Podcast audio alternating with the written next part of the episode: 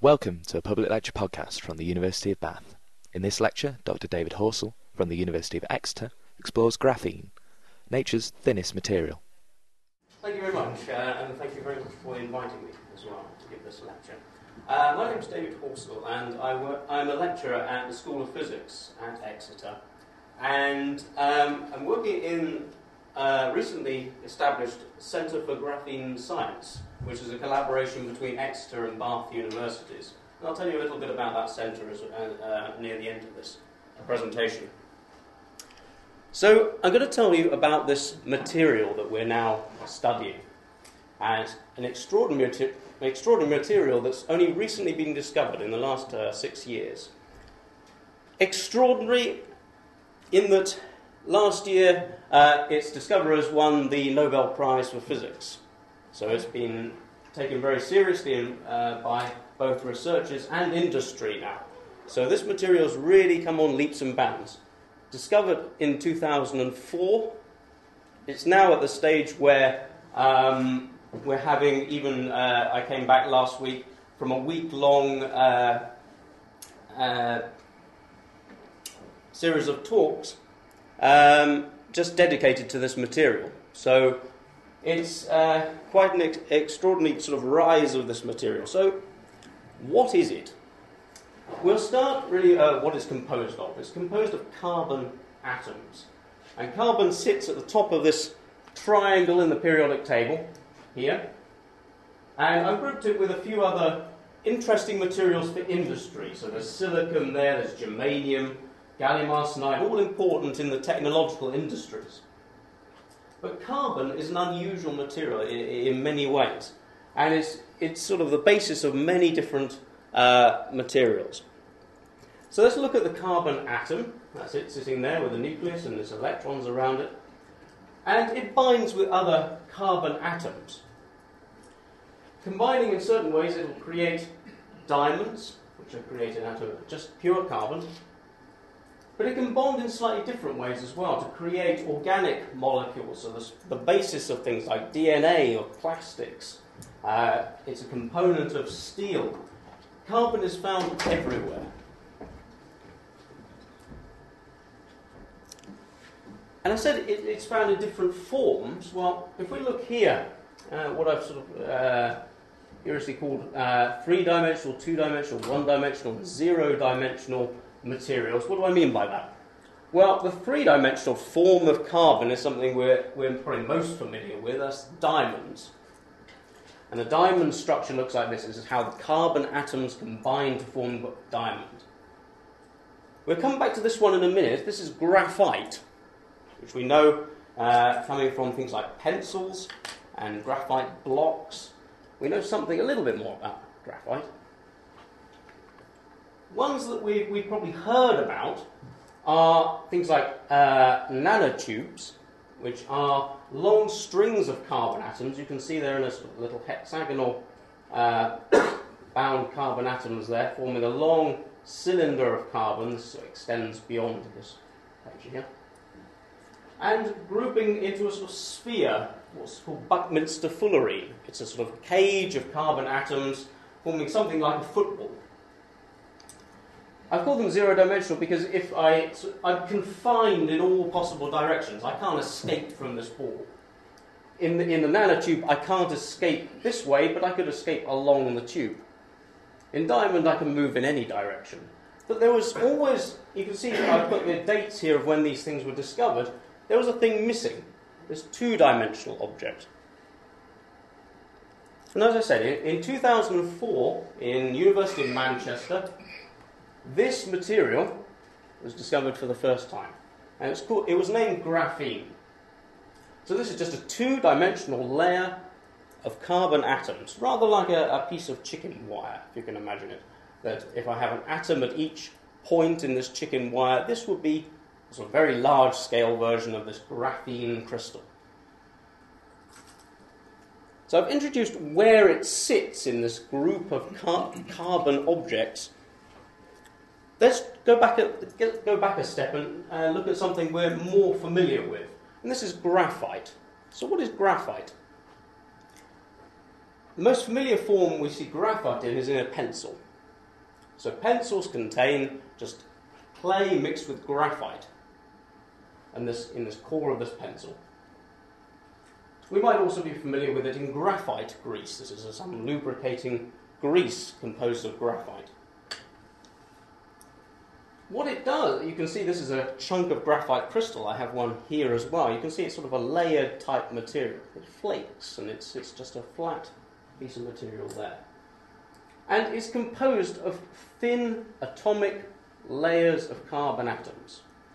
And the reason it's so good at, let's say, drawing lines with a pencil or providing a graphite grease is, is because the layers of these carbon atoms can't be pulled in this direction very well. They're very, very strong.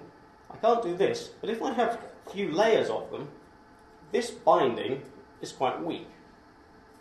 So in a pencil, as I draw a line on this, this lovely table here, I leave a layer of graphite on the surface, simply because I'm shearing off these layers and leaving them on the surface of the table. The other interesting thing about graphite, which you might be less familiar with, Um, is one property that it has is diamagnetism. So if I take a piece of graphite, it's, it's not magnetic. I can't stick it to other pieces of metal. But it will react to a magnetic field, and actually it's nature's best version of what's called a diamagnet. A diamagnet is something that always repels a magnetic field. Whether it's north, south, it'll always repel. So if I can get this technology working... I'm not very good with technology. Where are we? Change source visualizer. Let's see if it works. Ah, press to continue. If we zoom in here, this little block here is a series of magnets. And on this block, uh, they're actually orientated in different ways. So this is north, north, south, south. So they're all ranged in a peculiar way. But if I take a piece of graphite here, and I put it on top of these magnets, you can hopefully see when it floats. That material is always repelling the magnetic field, whichever orientation it is, and actually this arrangement of magnets means that it's quite stable, quite happily sitting there in the middle. And it springs around, and it's actually quite a, a long distance from the surface. So an unusual property of graphite. It doesn't come into anything on graphene at all in this talk. I just thought it was rather elegant. And if you'd like to see it at the front afterwards, feel, feel free. Um, let's go back to my... Okay. So we learned a little bit about graphite. And you can see already that when we go from graphite to graphene, they, they share something in common. But one of these layers of graphite is, in fact, graphene. So graphite is simply a stack of graphene layers. So that doesn't sound very interesting. So graphene is just a thin bit of graphite. That's all it is. So I've taken the stack of layers, and this is what I'm left with if I take one of these layers out. And I put some dimensions on here. You may be familiar with these are very tiny dimensions here. We're less than a nanometer, one billionth of a meter. We're talking about sort of atomic scale dimensions here for this lattice crystal, not the size of this chicken wire, but much, much smaller. So we've got a material which is one atom thick. How on earth can we deal with it, and why is it interesting? So this is what I'm going to take you through in this talk is some of the properties of graphene and also some of its applications, both in industry and in science. So I gave you this scale. This was less than a nanometer, and I put other things on the, the scale here to give you some feeling of the dimensions of this material. So we've got other materials, all of them actually containing carbon in various forms, um, right down from one millimeter scale, which we can easily see with our, with our eye, down to, let's say, a, a hair, uh, which is about sixty microns in size, so you can just about resolve that with the human eye. Then we go down this scale, we can start having to increase the size of objects in order to see them. So we've got to, we use an optical microscope to look at things like red blood cells, uh, viruses. But to go any smaller, to look at, say, say D N A or um, let's say uh, even this buckminsterfullerene molecule here, we have to use rather exotic forms of microscopy, so electron microscopes, rather than simple optical microscopes, and certainly not with the limit, limitations of the human eye. So we've got a problem. We've got a material that's so small in dimensions that how, how on earth can we, can we deal with it? How do we even know it exists? Well, one of the things of this um, uh, groundbreaking paper in two thousand four by the Manchester group was to show that graphene not only exists, but that you can, you can manipulate it, you can see it. How did they produce it? Well, if I take a graphite block, a graphite source, let's say I take my pencil here, they did something very simple, very sort of Blue Peter in style. They took some sellotape. If I press the sellotape onto the surface of this pencil, and look what I've got on the surface of this tape, you'll see that I've got a little bit of graphite stuck there. And other rubbish as well, but a little bit of graphite. But it's rather thick graphite. I can see it quite easily. What they did is they, they took this sellotape and they pressed it together on top of the graphite and pulled it apart. What you find is, if you do that, is that the graphene, uh, graphite that you see, this dark layer, becomes a little bit fainter, because those graphite layers are being split apart. If they do it again, it gets even fainter, and fainter. And it gets extremely faint after a little while, and you start doubting whether you've got any graphite left on there. But it's still there. So what they did next, they took this sellotape, and they, they took a piece of silicon wafer, just standard silicon wafer that's used in uh, technology industries, nothing, nothing extraordinary about this wafer material, and they pressed the sellotape onto its surface. Then they peeled it off. On the surface was left some rubbish, some dust. And if you look under the microscope at this, what I've just created here, you'll see something like this. This purple material is this wafer. And these blocks of colour here are chunks of this graph graphite material. So, okay, this is a very large chunk of material, but I can see that there's different colorations of material, and there's some very faint material here. What is this material? It must be different thicknesses of material they have on there. What they managed to prove was that the faintest material that they could see on this, under the microscope, which I've highlighted in little yellow boxes here on this particular image, these small pieces of graphite are in fact only one atom thick. And they can see it visually under the microscope. Why you can see it is rather interesting. On this silicon wafer, which is in fact almost like glass material, this is a sheet of Of, of this material on glass, and it works in exactly the same way as if you uh, look on the surface of a road after it's rained and you see some patches of oil, and you'll see some wonderful coloration of the oil.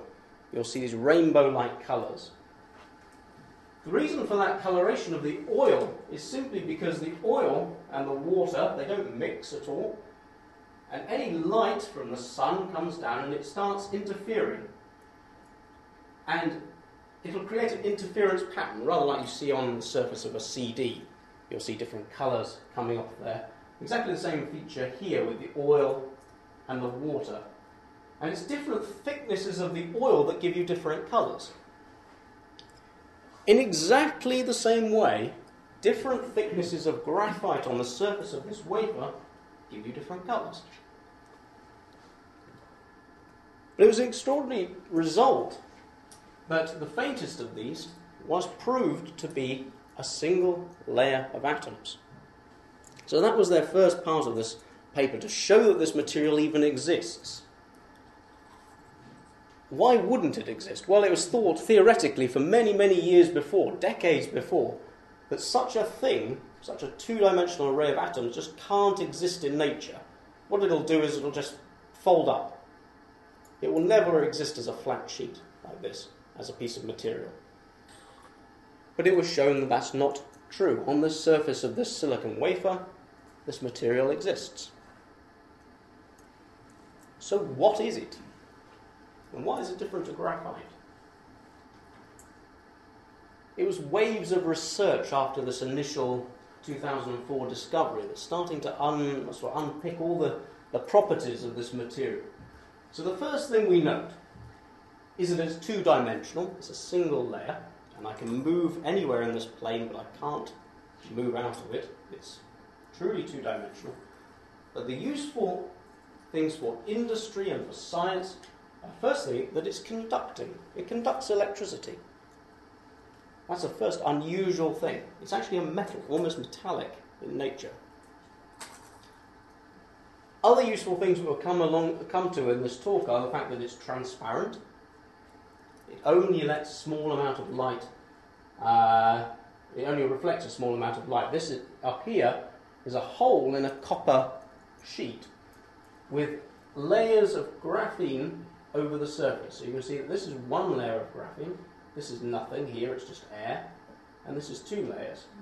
And this is the transmission of light through that material. And you can see, as a function of the number of layers of this material, the transmission of light through it just decays in step-like form downwards. It gets darker and darker. So it is transparent, and it's actually, import- more importantly, it's transparent in a rather broad range of wavelengths. It's not just transparent to, let's say, blue light or infrared. It's actually transparent across all the optical spectrum. Other important things for industry and for science are the fact that it's very strong. Even my chicken wire here is fairly strong. I can't pull it apart. It's got rather strong forces associated with it. But it's flexible.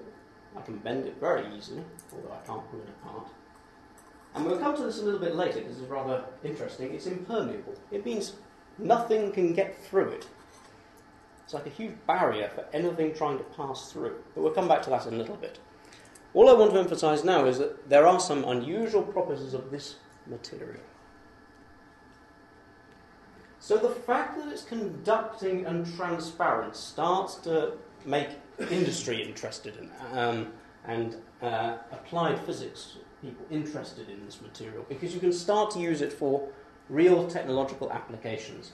For instance, in solar cells or L C D uh, televisions, you have these transparent conductors on the surface. At the moment, these are exotic materials. Indium tin oxide is a popular material. It's a rather exotic and now becoming extremely expensive material. Indium prices have gone up order of magnitude over the past ten years. It's really becoming quite a um, expensive material to use in this sort of technology. And also that indium tin oxide isn't flexible, it's rather brittle material, so it's not, uh, you can't use it in other more interesting forms of electronics.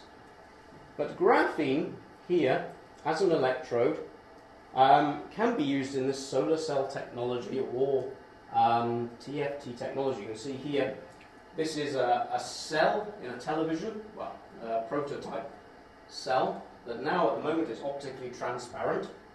You apply a voltage, as you do in a, in a real um, a pixel on a television, and it turns eventually black. So it's on-off state. And you can see here that the graphene is performing exactly that role.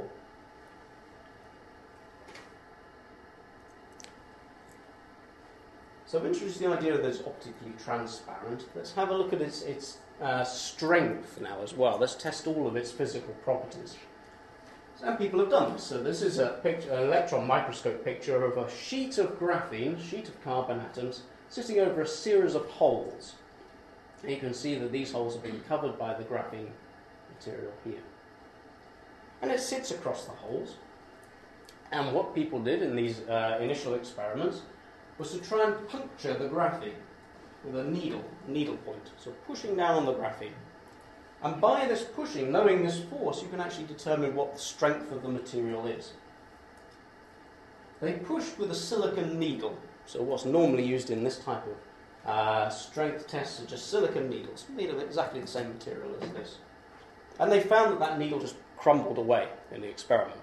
So the graphene material was actually stronger than the needle they were trying to measure the strength with. So they had to turn to diamond needles, And eventually they managed to puncture the hole. So this was the original hole. Now they've managed to puncture a hole. So they know at which point the graphene will split. And you can determine the strength from this. And you can see here I've got a guide of other materials we're more familiar with, like uh, human hair or spider silk or diamond. You can see that graphene sit towers above them all. It's got really high strength. And the reason is because of this unusual bonding of the carbon atoms. You can see for each carbon atom it's got three very strong bonds to other carbon atoms. And this is the sort of really tough chemical bond that exists, which doesn't exist in these other materials. Diamond has a slightly different form of bonding of carbon, which does turn out to be slightly weaker than the graphene type bond. So we know it's strong. What other properties does it have? Well, we can test how well it conducts not electricity but heat. I'll come back to why that's interesting in a minute. But what people did in this experiment was that they shined a laser onto the surface of graphene, which is just suspended in midair. So the laser heats the graphene, and you can look at how the temperature of this hot spot moves away from the centre. And from that you can work out how well it conducts the heat away from the centre of the graphene. Okay, so they do a calculation, they know the power they're putting in with this laser, and other things you might expect to have a high thermal conductivity, like copper, for instance, is a metal. It gets extremely hot very quickly. If I make one end of a copper tube very hot, it, the other end gets very hot very quickly. Wood is less good. I mean, if I heat one end of a piece of wood, it takes a long time for it to get hot the other end. And water, okay, another material that we know well about. But again, graphene seems to be sitting at the top of all these materials. Quite significantly so. It conducts heat extremely well. As I said, I'll come back to why that's important technologically in a minute. But the other one is not just does it conduct heat, but does it conduct electricity? So if I take my graphene material and I put some uh, uh, electrical connections to it, I can measure how well it conducts, how resistive it is to uh, pushing current through it. And this is a piece of graphene here with a couple of gold electrodes connected to it. So my two fingers there are, are gold electrodes. And I measure the resistance. And from that I can determine how well graphene conducts the electricity. You can see here this is, this is a measure of how well it conducts, how, how fast the current carriers move in response to an applied voltage. And I've compared it here not with metals, but with other semiconductor-type materials that are used in industry. Um, so this is the most promising one technologically before the advent of graphene. Rather, again, rather exotic material, indium antimonide.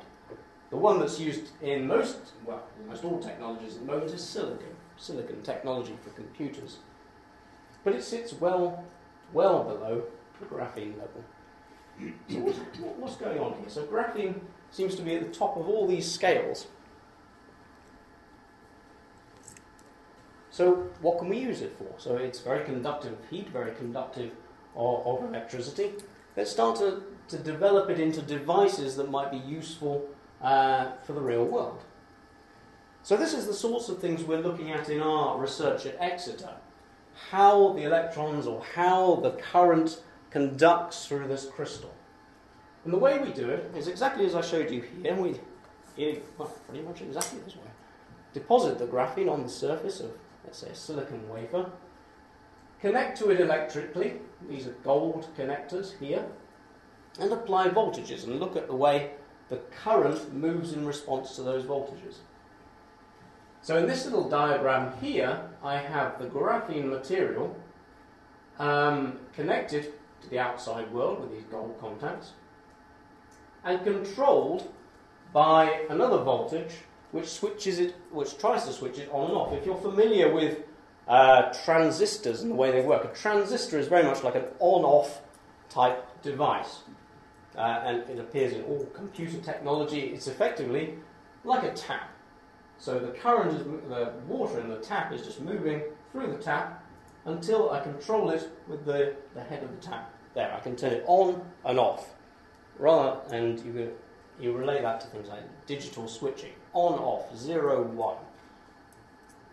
In graphene, okay, this is a low point of the resistance here for a certain voltage, and this is a high point. It's almost forming that tap-like thing. So the tap is off here, the resistance to current flow is very low. The tap is turned off, it's really screwed tight. The resistance is very high. The fact that you can use graphene as a, a transistor, as a, as a control for current, has produced a lot of interest, both uh, commercially and, uh, um, and in research. So people, really big companies, are now looking into it very seriously.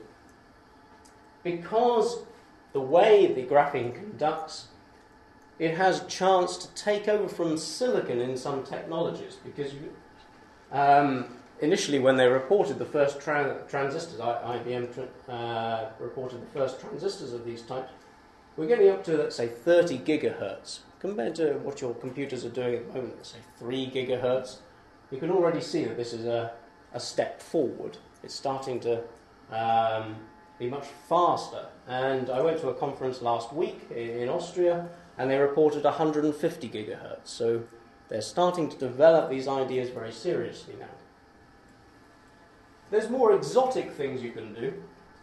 Um, M I T, for instance, looking at the way graphene can not take a signal. This is a, um, this dashed line is a, a sinusoidal signal of a voltage, and graphene is able to multiply that signal up. So in fact, they're showing that, um, again, useful for uh, computing technology. You can go from this low frequency and you can multiply, multiply, multiply that signal, and that will give you, let's say, capacity for processing in computers up to, let's say, one terahertz or even more. So you can see that just this sort of material used in a very simple way, even in the ways that I've just shown you here, you can start to think of it taking over from silicon in some technologies, because silicon is limited. It's not only limited at the moment. You, you, you, you probably appreciate that um, silicon technology has come to an almost standstill, that computers aren't getting much faster anymore. They're sort of limited to this, let's say, three gigahertz or something. One of the reasons for this is not just how small a device you can make, how much you can contract down the size of your device, but how you dissipate the heat from that device. In fact, the limitation of computing technology now is not so much on the electrical side, but actually on the heat dissipation side. You make the system smaller and smaller and smaller, it gets hotter and hotter and hotter. Silicon is very bad at dissipating that heat. It's very poor. So actually, as you decrease the size of your computer, it burns out. It will actually just boil. But graphene, because it conducts heat extremely well, again, overcomes this limitation, because it's not only the, the conductor of electricity, but it's also the, a great conductor of heat. So again, another uh, benefit of this material. When I went to the conference last week, something interesting caught my eye, and that um, people are also thinking about other ways to use graphene. And they introduced this idea of um, standards. So weights, measures, time, how is it all standardized? And they gave this example of the kilogram, which at the moment is just a piece of platinum and uh, iridium, I think, or indium, in a case in Paris. And that is the prototype kilogram. Everything is referenced with respect to this lump of metal sitting in Paris. That's what the kilogram is. It's just a lump of metal. And all over the world, the world has different copies of this kilogram to make sure that um, they all use exactly the same kilogram. And they thought, okay, we've got copies everywhere, we can just reference to our own personal copy of the kilogram, and everything will be all right. But every so often they check the weights with the one in Paris every few years. And you can see what's happened. Here is the year, and this is the prototype kilogram, zero. And when they've done these measurements of all these different kilograms, they found that they start to deviate away. We're losing this kilogram, so the U K kilogram could be a little bit different from the Paris kilogram. And this is bad, because we start to lose the sense of exactly what the kilogram is. You can see all these different uh, true kilograms are just moving away from this zero point. And they're moving away quite significantly. Okay, in tiny amounts, but enough to be very important when you start to uh, add kilograms to kilograms, and uh, you'll get a big error. And this is because the kilogram, okay, it's picking up little dirt particles in the atmosphere. It's changing ever so slightly, and they're all changing differently. So we need standards which don't depend on just a lump of metal sitting in Paris. And for instance, in, ca in the case of resistance, a resistance standard, this is where graphene can help us a little bit. There are some exotic quantum mechanical processes which, in the resistance, give you very flat lines in the resistance. You can see these little sort of flat lines. This is the resistance of a piece of graphene in very high magnetic fields. In very high magnetic fields, it just has a, in a certain, you see the magnetic field here, it's just a flat line. And that flat line is related to a series of um, fundamental constants. Exact fundamental constants. constants. So if you can measure the resistance of this line perfectly, this value, then it can be a resistance standard, because this is always true, because it's related to fundamental constants. So in the National Physical Laboratory, based in London, which is where we get all our um, standards from, um, they've started measuring graphene to look at this flat plateau region. And they have done it to enough accuracy now. It was, it was uh, reported in uh, Nature Nanotechnology magazine at the end of last year that they've got an accuracy of the resistance measurement down to three parts per billion. So they've really, they really know the resistance of this material. And they can use it as a resistance standard, because anyone can take this device, or one exact fairly like it, across the world, and because it's just physical constants, nothing to do with lumps of metal in Paris, it will always have the same value. Let's go back a little bit to what this material is. And this is graphene here, sitting across two supports. Let's say my hand's there. It sits there. It's just suspended.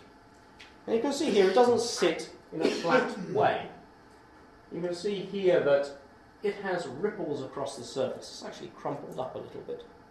As I showed you at the beginning, it's quite easy for this crumpling to occur. It's not easy for me to pull this material and break it, but it's certainly easy for me to crumple it. The interesting thing is that when I crumple it, it doesn't break. It's flexible.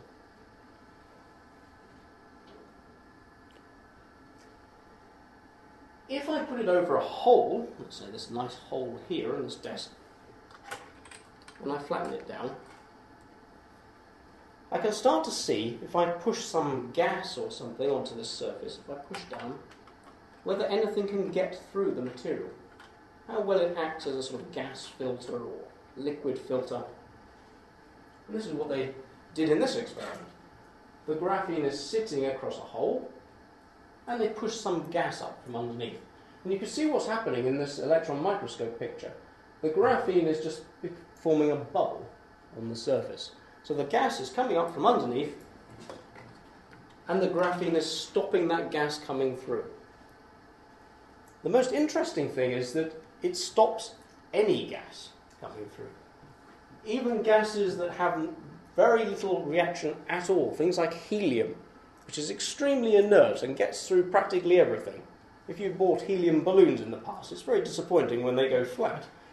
It's because the helium is escaping through that material. It's not a perfect uh, impermeable membrane to helium, but graphene is. For some reason, this graphene material doesn't allow any material through it at all. That can be rather useful, which we'll come back to in a little bit. Why this, this graphene sitting over a hole is interesting. Well, there's many applications of that. The first, let's have a look at this possible application. This is a, a thin membrane of, of graphene sitting over a hole. And if I take this graphene and I put it across a hole, it will naturally vibrate. Just as if you had a ruler at school and you twanged it.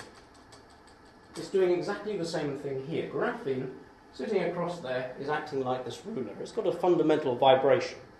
Rather like a guitar string if you pluck it. It will always have a fundamental mode of vibration. So people try to measure this fundamental mode of vibration. And, okay, it has one resonant frequency. Much like the, the music of a guitar string has one particular note. But if I put a little piece of material on this surface, if I put this pen on the surface, it'll change the mass, and therefore it'll change the frequency. So how sensitive it, is it to this mass? How small can I make my pen and still measure that change in frequency? Well, people did this experiment. How sensitive is graphene to this change? And this here is an impressive sensitivity. So ten to the minus twenty-one gram change they could measure with this one. That's something with twenty-one zeros in front of the one. It's an impressive number. I don't even know if there's some uh, nice Greek symbol to put in, so it was ten to the twenty-one. But it's so small that people just, it's, it's unimaginable. But it, it's... It's there, and I put a small molecule on the surface and it changes the frequency and they can measure it. So that makes it a rather interesting device. If you want to measure mass changes in a, in a system, you've got a system, you've got a, a, a material that's sensitive to extremely small changes.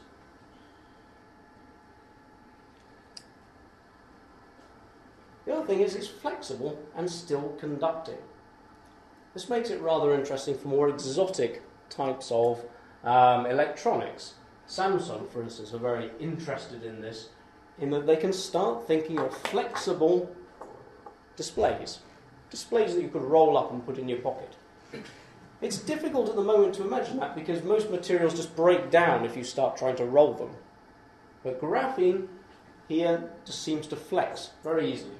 And Samsung here are, are trying to create graphene on a grand scale, of uh, big rollers creating big sheets of uh, graphene. And you can see here they're making little, even their little images of, uh, made out of graphene on the surface of some transparent plastic. And they're starting to measure things like what happens if you start bending this material, how does the resistance change, and does it recover if I bend it too far, what happens? They're starting to ask these questions, and they're finding that graphene is an excellent material for this type of technology. And if you if you look look on the internet now on, for, uh, on Samsung, they they have little videos of what graphene could be like uh, if you have these flexible materials, like uh, display or like electronic newspapers you could fold up and put in your pocket, and still open and still read, and change exactly the way as the iPad or whatever it does it does now. In a flexible way. So there's serious interest in this.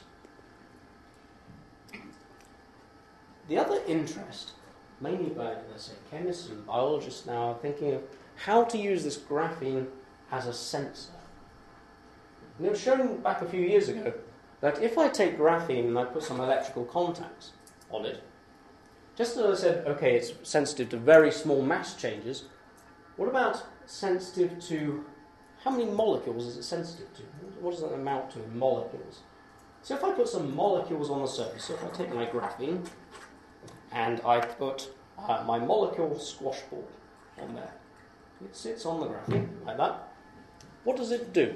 Okay, it changes the mass. We saw that in that mass experiment. But it also changes the resistance. You can see here, this is the change in the resistance of that graphene as a function of time in the presence of these molecules.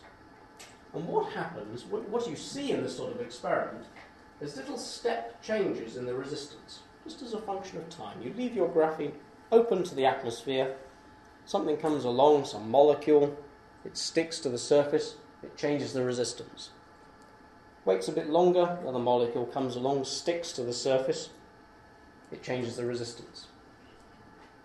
What they managed to prove in this paper was that the graphene resistance is sensitive to one molecule. One molecule comes along, sits on the graphene, it changes the resistance enough to be measured.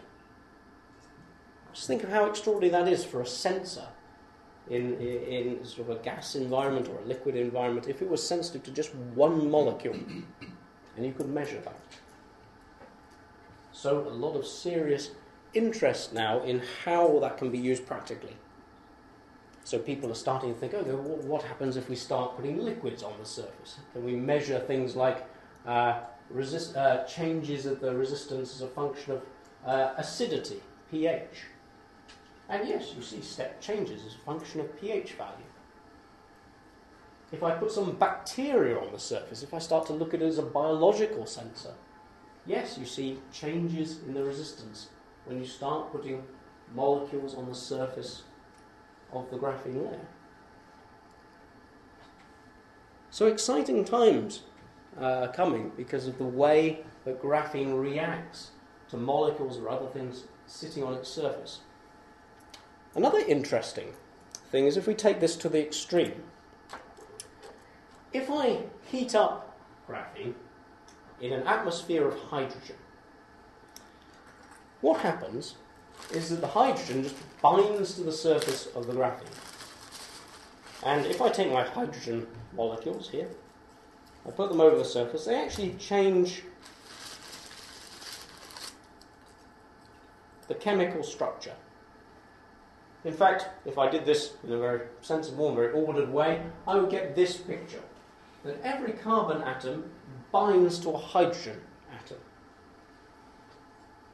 If it does that, which it does when graphene is heated, it becomes not graphene anymore. So people had to invent a new name for it. And they called it graphane. They changed the vowel. And by changing the vowel, they changed this material quite extraordinarily. Because what happens is that when I bind the hydrogen to the surface, the material goes from being a metallic-like conductor to an insulating one. So you can see here what's happening is that this is the resistance, as in this case as a function of temperature. It does nothing when it's a metal. So changing the resistance, changing the temperature for a metal does absolutely nothing to the resistance. Now they prove that this material is a, uh, an insulator by showing that it has a rather strong dependence on the temperature. Okay, that was the proof. But why is it useful? Well, there's a lot of green technologies coming along now. One of those technologies is hydrogen fuel cells. So this is the production of energy from reacting uh, hydrogen and creating just water as a byproduct. So a rather efficient way of producing electricity. And people can produce these hydrogen fuel cells, and there's been prototype ones around. Uh, you might have heard last year, I think it was, some British company called River Simple brought out a, a hydrogen fuel cell powered car. Um, people are prototyping small fuel cells for uh, cell phones. The technology is there for creating the, the fuel cell itself. The problem came in trying to store the hydrogen. How do you store it? As a cylinder? This was, this is, this is still a problem of how you store the hydrogen and release it. So people are thinking of graphene. Because if we look back at this, for every carbon atom on the graphene surface, I can bind a hydrogen to it. That means the density of hydrogen is as high as the graphene itself. It's extremely high, and actually commercially interestingly high. And people are now calculating and trying to, to work out how to store uh, the hydrogen in the graphene. More importantly, though, how to release it.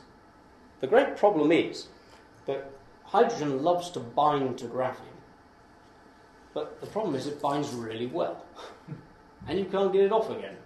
If you want to use the hydrogen as the fuel, you've got to think of ways to, to remove it.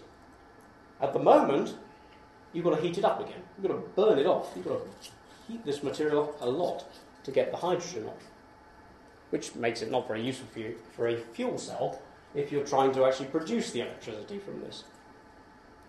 But it was only a few months ago that papers started coming out where people have been showing that if, if you bend the graphene, it will release.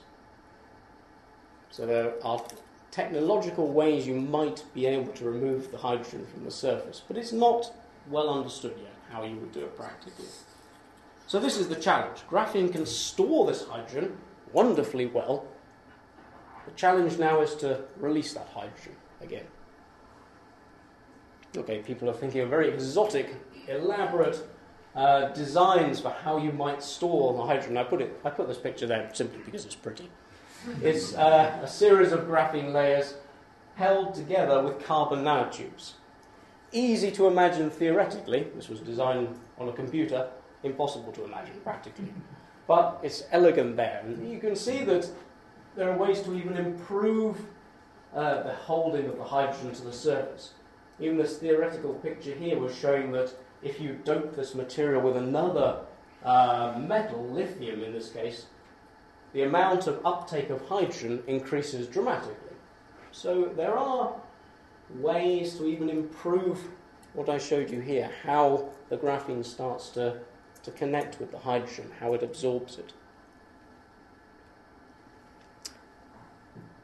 And there are so many possibilities with this material. It's difficult to cover them all, but uh, okay, there's a few papers that I just put down just to show the diversity of things that people are looking at. For instance, they're looking at superconductivity in graphene. Ferromagnetism. I showed you diamagnetism of, of graphite. People are finding that graphene is ferromagnetic. Slightly different, rather like a, a real magnet, rather than one that's just pushing away. They've shown that it luminesces. It actually produces light. The last one is rather interesting. That's why I'll, I'll, I'll spend a bit, little bit of time on this one, because it's, it's really come to the fore in the last year. How graphene really might be useful in the near future. And one of the, one of the great challenges in science at the moment is, let's say, rapid sequencing of D N A. At the moment, it's a very long, sort of laborious process of deconstructing the D N A and having to read all the different constituents of the D N A. Why, is, why might graphene be useful? Well, the interesting thing about graphene is that it's one atom thick. And if I can imagine an experiment like the following. If I take two pieces of graphene and I look at them from the front, the thickness of the graphene is one atom. So if, for instance, I take one part of my D N A molecule and I make a split in the graphene and I drop it through, that would change the conductance between here and here. We saw that before. And if I take another part of the D N A sequence, if I take a shuttlecock and pass it through, that will have a different reaction. The resistance will change differently. So the interesting thing is that if I can make a hole in graphene and pass a D N A molecule through it, just pull it through, I could read it rather like a tape head. I could pull it through and measure the resistance as a function of the distance along the D N A molecule. And I could literally read out the D N A molecule as a function of distance. That's the idea of rapid. In other words, I can do it almost very quickly indeed. And, okay, in last year's few magazine covers showing that this is a real possibility, and people are thinking about this quite, quite seriously now. And it's because of the fact of two things. One, that graphene conducts, and the other, that it's, as a reed head, like, unlike the tape, which is rather macroscopic, The reed head is one atom, so the resolution can be literally the size of the, each element of the D N A molecule. So there's really exciting times there if we can get this uh, type of uh, sequencer to work. And there's quite a few groups around the world now trying to, to do just that. And we're part of that. And in two thousand, and around the world, people are, are, are, are seriously investing money, in America especially. And in the U K, multi-million pound investments into this material now to look at its possibilities. And in two thousand nine, uh, we started a collaboration with, with, with Bath University to really explore this material from the ground up. So we've involved various um, schools, both in Bath and in Exeter. And you can see from my talk that it, it's really sort of bringing the sciences together. So it's bringing together chemistry and engineering and physics, all, all combining onto this one material because of its, its different, its sort of strange properties. So we're looking at it right from starting with the production and fabrication of this material. Um, then, this is my sort of main area, this sort of experimental work on trying to understand what's actually going on in the crystal itself. And we're starting to explore the possible devices that we could make out of this material.